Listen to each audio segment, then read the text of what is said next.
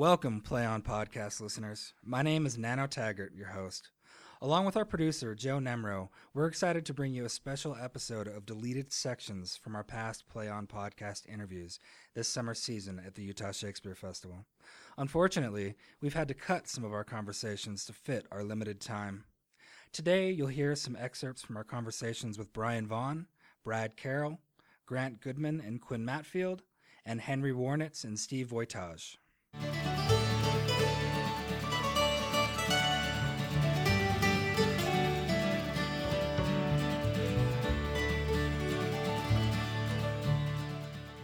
This first excerpt is an uncut selection from our conversation with actor, director, artistic director Brian Vaughn. We discussed acting in musicals and whether a non singing actor should consider a musical. Brian Vaughn answers the question of whether or not he considers himself a singer. Is, is there a different sort of uh, vulnerability in being a, a performer that's not just delivering lines but also singing? Uh, is that it seems like you've gotten more comfortable with, with singing on stage over the years and with the role as Jean Valjean kind of really, you know, stepping into it. But is, is it was that uh, was that a, a big development to, Yeah. to get there? Do you think? Yeah, you know, I've always been a uh, Javert. That's what it's yeah, Javert. right, Yeah, that's right, Javert. that's right. Oh, my bad. Uh, no, that's okay. There's sort of well, yeah. Your Mis. Ja- Uh, Ja- the Ja- Jazz, yes. uh, yeah, you know, I've always been a huge musical theater fan, actually. Yeah. And uh, I, grew up on it. Oddly, when I was a high school student, like one of my favorite musicals, interesting, it was like West Uh-huh. Side Story. And Cool. because I loved um, the element, I think, of bridging Shakespeare into a musical form. And Mhm. also is kind of a song and dance musical Yeah. but is also a dramatic musical that deals with story and, and characters and and I was just really sort of drawn by that and I think that's sort of my sort of affinity for West Side Story when I was a, a kid I think sort of infused my way of thinking about drama and so I've always been kind of a, a you know a huge musical theater nerd uh, in the greatest sense of the word because I just find them so challenging and yet um, also very rewarding. Mhm. Um, and it's an interesting genre, a different form, and it is a diff- as an actor. It is also. It, it, I'm not really a singer per se. I don't really count myself as a singer. I've always found myself as an actor who sings. Yeah. But the more I do it, more and more I'm really interested in that element of of what the nature of the song is in the work and hmm you know people say that all the time what what propels a character then to launch into song at a certain moment and a certain Mhm. peak within in the story and it's um It's tricky because we don't it is you know, in our day to day lives. I don't often find myself, you know, belting it out. i've seen you roaming the halls here at offices come on tapping away Uh, it's it's challenging though, right? You got to pull that off. Like we're gonna go into song now, and I'm yeah I'm still the same character. uh, yeah, you know? exactly. And do it in a way that it's not pulling you out of the play, but it's Mhm. propelling the play forward. Um, and depending on the type of music, the genre, you know, Mhm. whether it's a song and dance show or more, you know, Sondheim driven, you know, story driven, character driven musical. All that stuff is just really finding the way amongst that is Yeah. like adding another layer on top of that uh, on the talent side of things, you know. Yeah, And. I know, I mean, I know a lot of actors who are really scared of musicals. Actually, um, having now been the casting director for some time and Mhm. talking to a lot of Shakespeare actors, and we're a company where we do musicals, we do contemporary American drama, we do Shakespeare, and we look for a company of actors who can kind of Do fall a little within bit of everything. yeah, they Yeah. need to have a great wheelhouse of, of of talent. But I know a lot of actors who are like, you would not catch me singing in a musical. I've never know. seen David sing. And he's got a great voice. He's Yeah? yeah, he's sung in a couple of shows. Has he? and I've, I've actually seen him in a musical in Denver at the Denver Cool. Center. But you know, and I think it's just the vulnerability of Uh-huh. then standing there having to sing is something that is very nerve wracking for a lot of people. Mhm. And what I tell a lot of actors is to say that you don't sing or that you don't do musicals is a terrible idea because there's always maybe one or two characters in a musical that don't sing. Yeah. And to know that you're trying to get work as an actor, that's what you want to do, is the idea of doing, continually doing, finding more work. To say that I don't do them just Uh-huh. puts you sort of in a box over in the corner that is also, you know, uh, preventing you from a lot of other opportunities. So I would say, try to get versed in musicals. And there have been some amazing musical performers who don't have necessarily the greatest voices in the Yeah. world, but they're able to convincingly tell the story with commitment. Mm-hmm. And there might You not be know. an, a, you know an operatic technical perfection, but they're able to use their voices as an instrument. Absolutely, absolutely. Yeah. And you know, obviously those that do both of that really well, Mm-hmm. it's you know, they're all over the place. And Yeah. That is sort of the mainstream uh, thread of, of theater to a lot of people, though, is musicals. It seems like three out of every four super successful productions is, is a musical these days, you know, for better or worse. So I can see what you're saying, where you don't want to limit yourself. Yeah, no, and it's I mean it's an amazing genre. It's and it's an American genre. I mean, we I think uh, as far as American Mhm. theater history, the musical comedy came Rodgers and Hammerstein, you know, they sort of paved the way with Oklahoma and Yeah. well, Showboat before it, but uh, that is really kind of an American form that sprung out of vaudeville and Mm-hmm. um, I, so I do think that there is a little bit of affinity with that within our culture uh, Yeah. here in. Um, but you're right, and um, they're often the ones that you know people are always thinking about the Les Mis before they're thinking about Mm-hmm. Henry the Fourth Part One, Yeah. and they kind of go hand in hand. That's the amazing thing about it, as Yeah. far as the content and the story. Yeah. Uh, just one is in song and one is in verse. Verse. There's, there's a music. Which is a form of way. music, Yeah, exactly. absolutely. Next, we have director and musical composer Brad Carroll discussing several subjects his career as a teacher in higher education, his advice for people considering a career in the theater, and lastly, he tells the story of how he got the director job for Les Miserables in Utah Shakespeare Festival's 2012 season. Do you like teaching? You've I do. yeah. Yeah. What's it like uh, teaching undergraduate students to, you know, or directing an undergraduate performance compared to? Well, they're they're in the learning process, you know, and they come into the university system or you know, or going into the conservatory system at PCPA. yeah, There's a much more rigorous uh, audition process to get in because Yeah. it's a, it's a it's a really you know you're you're there from nine o'clock in the morning till eleven o'clock every night. You can't hold down a job. I mean, it's a conservatory. You're Yeah. there to do this. You know, university kids have jobs. Kids come in with different skill levels because of experience they had in school, in high school, and stuff. And it's and it's negotiating that.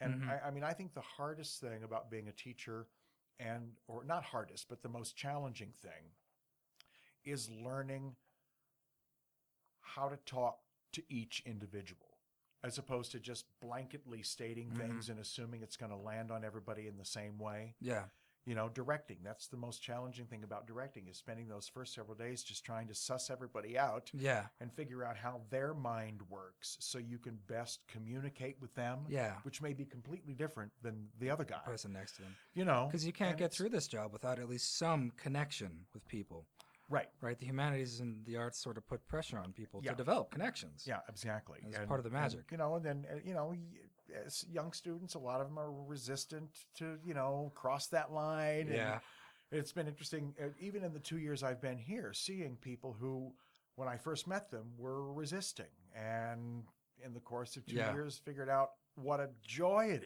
is yeah, to cross the line into just exposing themselves, exposing their souls, because that's ultimately what it's about. vulnerability. Yeah. Right.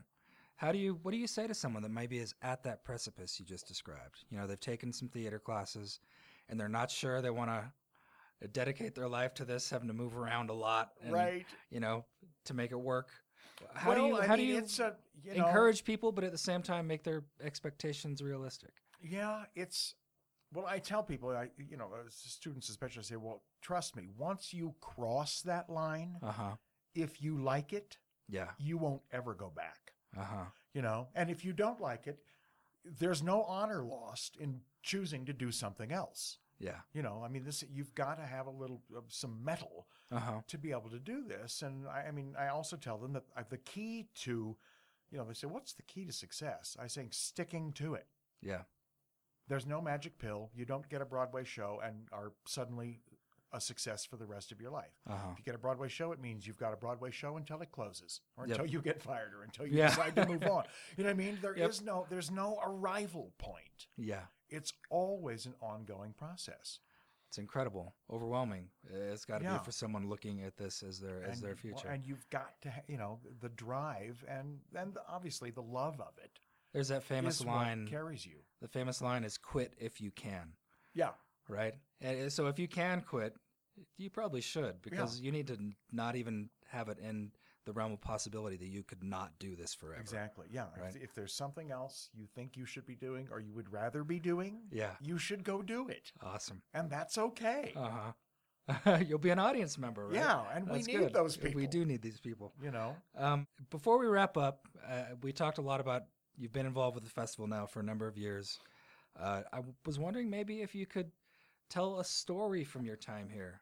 Um, you can tell lots of stories maybe, maybe uh, I don't know. Maybe something about Les Mis. It was such a success, as you know. yeah that was that was quite a, a pinnacle you know Yeah. i mean first of all how, you know how often do you get asked to direct les mis Yeah. because it's been it's been held on to for so long once it was Mhm. finally released Yeah.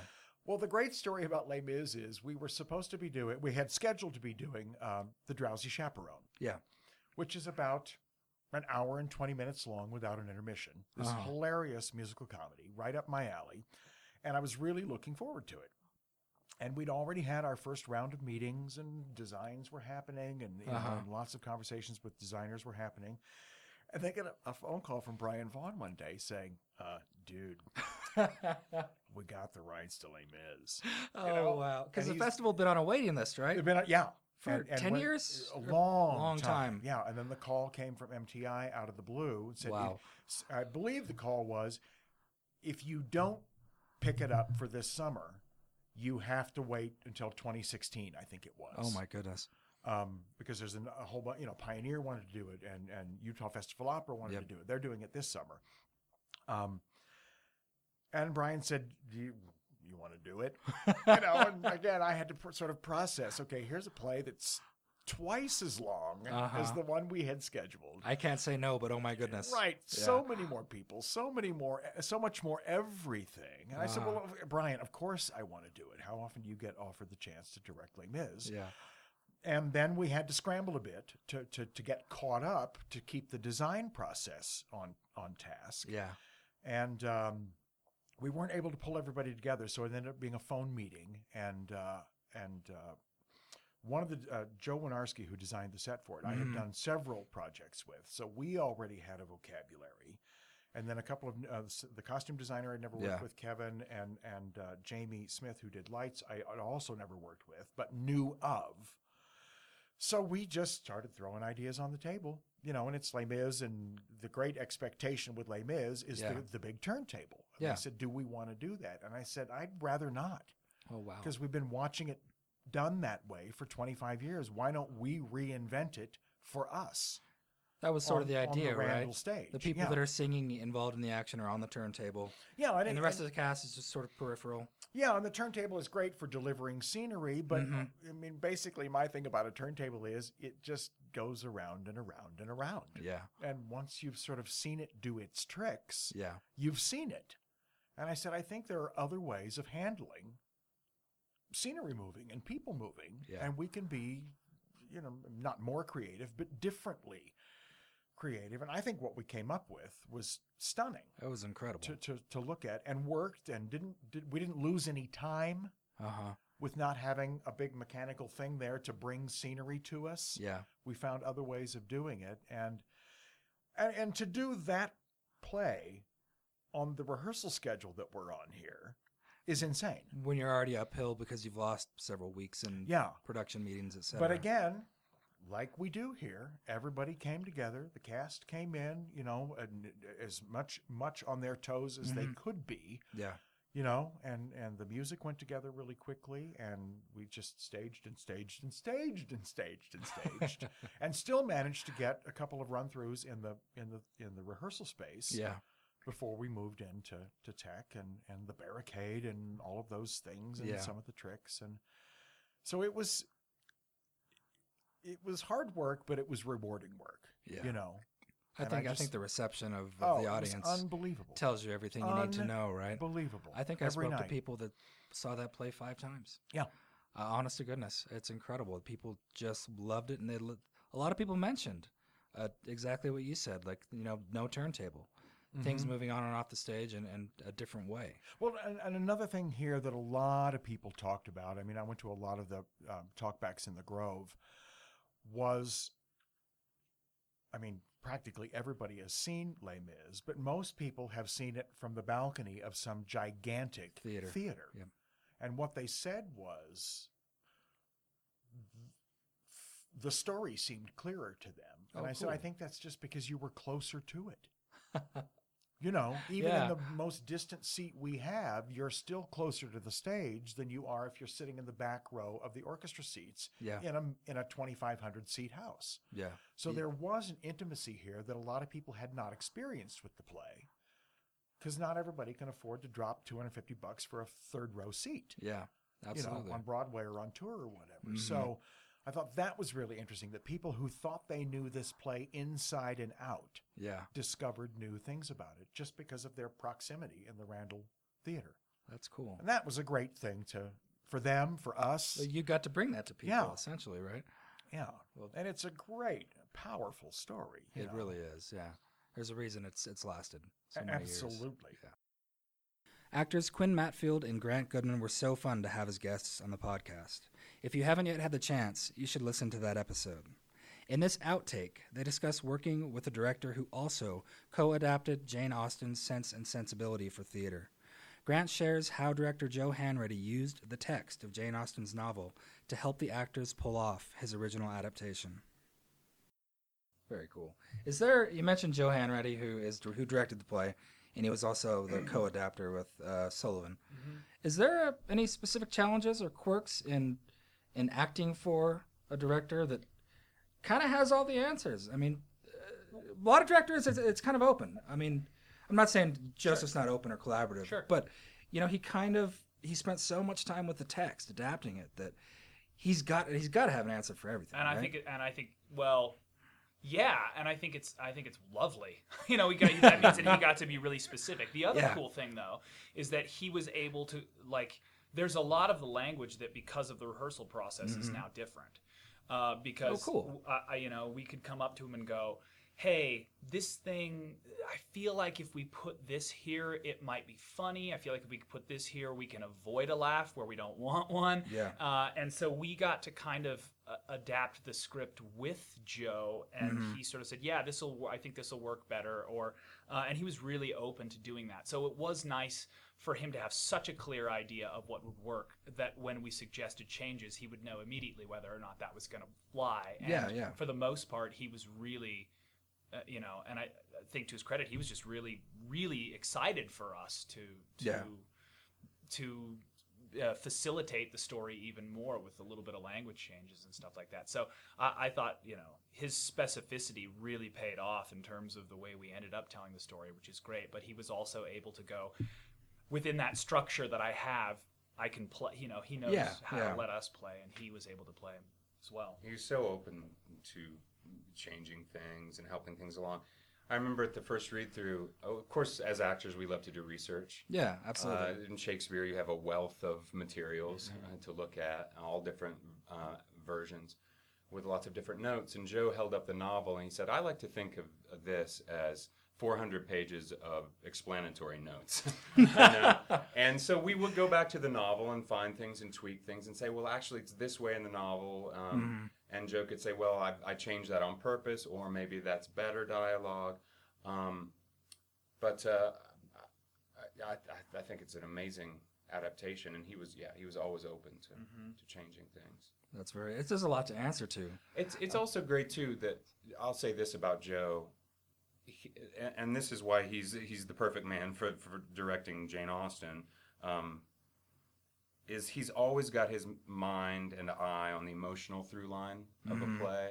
He's so good about that. He has a laser like focus on, on what that means for the lead characters, and um, so having that in mind, that it, it's like having a great super objective. You know, he, he he's Yeah. very good at, at Yeah. keeping keeping an eye on that. and he was really good too. I mean, he's so he's such a smart guy, and he knows the difference. Uh, I mean, it sound it sounds simple, but I don't think it is. I mean, I think he really understands the difference between the way a story is told in a novel and the way it is on stage. Yeah, absolutely. Uh, and that he was great about, you know, he and Jim, uh, are, of course, were so great about taking that novel and and finding a way to put it on stage. I think removing the narration is just a, a brilliant choice, and they managed to get you know so much Yeah. information in there through dialogue, which is a really Oh, it's so tricky So to imagine Yeah. to say, well, th- we don't have dialogue for this moment in this play. What would these two characters say to one yeah another? yeah. That is, that, there, there's such an art there. yeah. Uh, and the other thing too is that I, I was, I think we were all surprised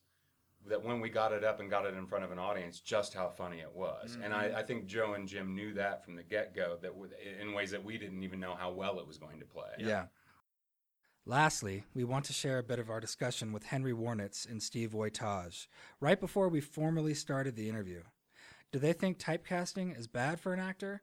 And do casting directors intentionally typecast? Listen in. You feel lubed up for the show? Yeah. Cool? Yeah. Okay, I know you're probably tired of doing interviews. I just talked to Steve and talkbacks. He kind does of- a lot more than I do. no, it's because he's only doing what They want the hot young guys. You know? Well, I haven't learned how to say no yet. yeah. That's what it is. I haven't learned that either. Can you give me some advice on how to say no? say no. Yeah, when you do a good job at anything. I'm already booked. It's, it's that simple. Already booked. already, Oh. I'm already booked. Right on. Uh, I'm great admirers of both your work. Uh, it's hard to believe you're the same dude that played kind of an understated Prospero last year, and then seeing you as Falstaff. It's just incredible. What a range. Good, Thank you. Great work. It's fun. and It's great fun. It's I just fun. told Steve he's got this intensity that just like jumps off the stage, Yeah. like it, you know. That's what they hire me to do. Yeah. You know, Right there's an old saying in, in the business that you kind of find out what it is, what's your tomato that you're selling, you know, and you kind of stick with that. So, you know, I have this beard and stuff, and so I do those kind of guys. And Steve is young, you know, vibrant guy, so he, he's he's going to be doing those th- guys for a while. Right it's on. nice for him also to do Angelo. I mean, that's a great rep Yeah. to do Hotspur Yeah, and. Angelo because that's Thank not, you, Asher. You know, you might think of Angelo as a different kind of physical type or something, but it's Uh-huh. great. Yeah. Yeah. Somebody uh, at a talkback was asking me, you know, or do you feel like you're typecast given the kinds of characters that I play? And I joke about that, you know. Yeah. It's- They're not particularly nice to women or people in general. you know, Demetrius Go, and Mortimer. go back and, to what I've seen you here. Yeah. Yeah, a little bit. Yeah. Uh, Angelo. Are you cool Um, with that? Or are you? Yeah, but it, well, I I said at the time I was like, you to only talk about typecasting when you don't want to do it. When somebody's like, "Oh, I'm typecast," and because you're looking at another role and you're like, "I wish I could do that," but I don't feel like that with any of the stuff I played. I've been Cool. so grateful and happy and excited to play these dudes. Yeah. In particular, this year. I mean, Angelo and Hotspur; those are two bucket list roles. Even doing Yeah. one of them would be amazing. Never mind being I That's mean, true. the involved. real truth about that, what Steve was talking about, is that you people are types. Uh huh. you know, and you know, and we have particularly with classical plays like Yeah. you know any of the ones we're doing here at the Shakespeare Festival, people have ideas of what Hamlet is going to look like, Yep. or what you know, uh, what anybody, what Prosper's going to look like, what Hotspur's going to be like, you know, Mm-hmm. and, and part of that comes from what they do in the text. You know, Hotspur is a hot-headed guy Yeah. and, and a tough and a good fighter and all that stuff, which Steve brings to that in spades. You know, he can just he taps into that really nicely. Yeah. So the truth is that we, of course, you typecast to some degree. Well, 'cause what yeah, all what we as actors yeah. don't want to do is get stuck in a type, mm-hmm. Over and over. which is over what again. television does to you. You know, mm-hmm. television and film can do that to you really badly because Yeah. that's that's what people see. It's hard to leave Yeah. That face once you put it on a little But bit. even in the theater, we- you know, we, we say, well, we don't typecast in theater, but you do to an extent. you Well, know? yeah, especially at classic theater, like you're saying, because these roles have all become archetypes because they're so revered. Thanks for listening to this special Outtakes episode. We would love it if you, our supportive listeners, would send us your comments about how we did this summer season. We would be grateful if you would copy the link to our survey in the description of this episode into your internet browser.